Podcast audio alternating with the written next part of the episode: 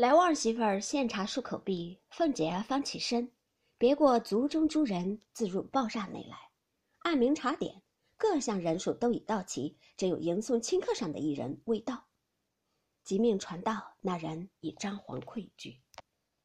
凤姐儿冷笑道：“我说是谁误了？原来是你。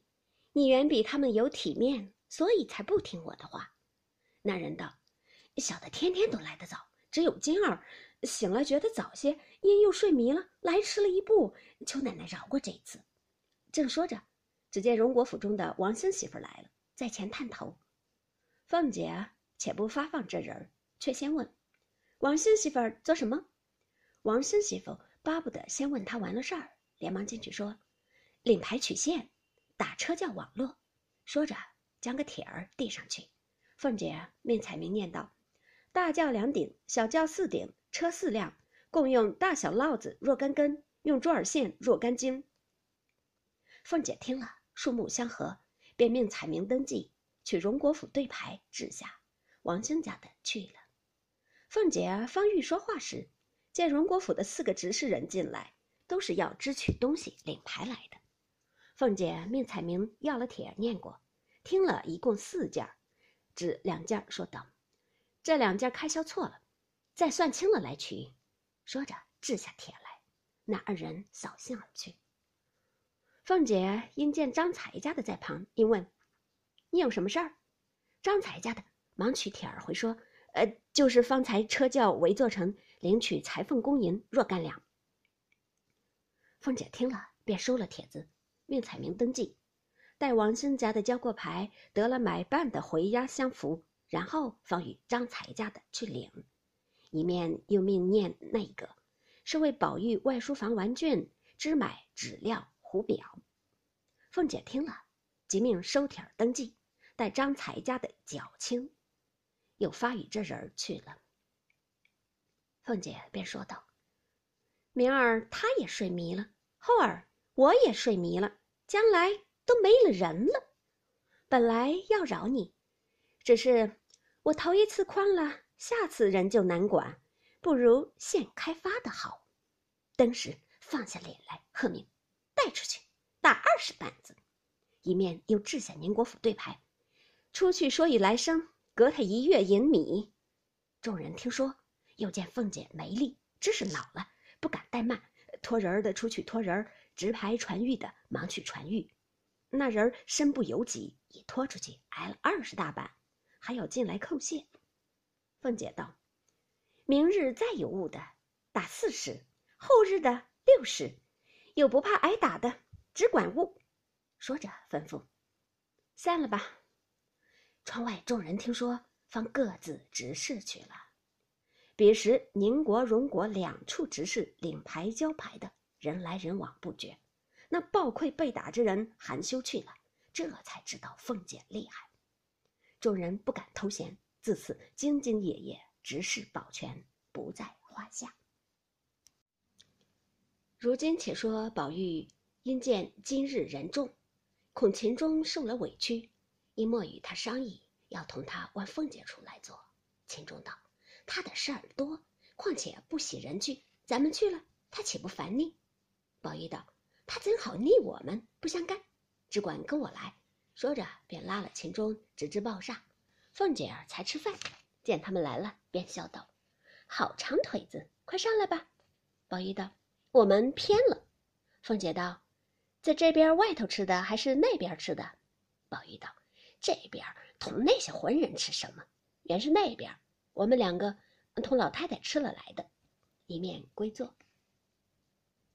凤姐儿吃毕饭，就有宁国府中的一个媳妇儿来领牌，为支取香灯时，凤姐笑道。我算着你们今儿该来支取，总不见来，想是忘了。这会子到底来取，要忘了，自然是你们包出来，都便宜了我。那媳妇笑道：“何尝不是忘了？方才想起来，再迟一步也领不成了。”说罢，领牌而去。一时登记交牌，秦钟阴笑道：“你们两府里都是这牌，倘或别人私弄一个，支了银子跑了，怎样？”凤姐笑道。依你说，都没王法了。宝玉吟道：“怎么咱们家没人领牌子做东西？凤姐道：“人家来领的时候，你还做梦呢。我且问你，你们这页书多早晚才念呢？”宝玉道：“巴不得这如今就念才好。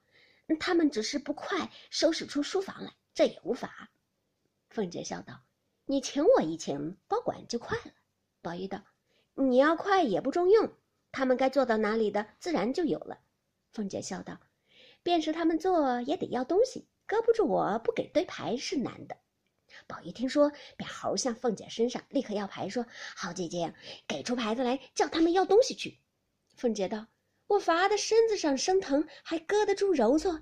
你放心吧，今儿才领了纸扁糊去了，他们该要的还等教训呢，可不傻了。”宝玉不信，凤姐便叫彩明查册子与宝玉看了。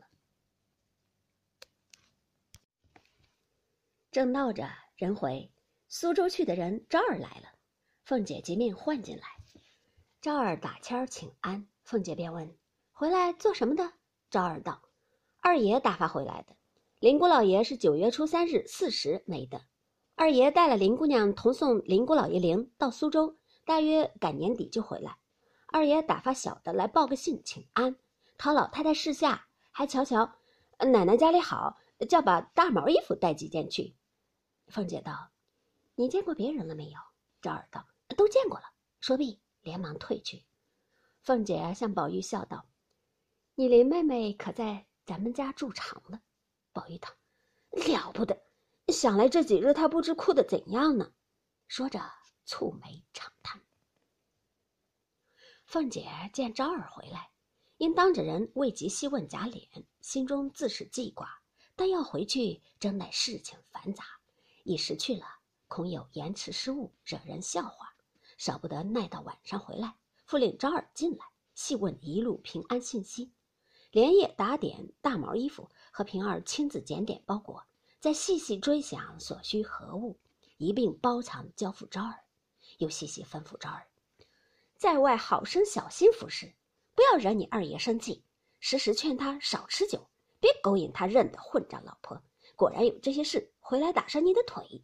等于赶乱完了，天已四更将近，纵睡下又走了困，不觉天明鸡唱，忙梳洗过宁府中来。那贾珍因见发引日渐，亲自坐车，带了阴阳司隶往铁槛寺来，他看机灵所在，又一一嘱咐住持色空，好生预备新鲜陈设，多请名僧以备接灵使用。色空忙看晚斋。贾珍也无心茶饭，因天晚不得进城，就在净室胡乱歇了一夜。次日早便进城来料理出殡之事，一面又派人先往铁槛寺，连夜另外修饰停灵之处，并出茶等项接灵人口坐落。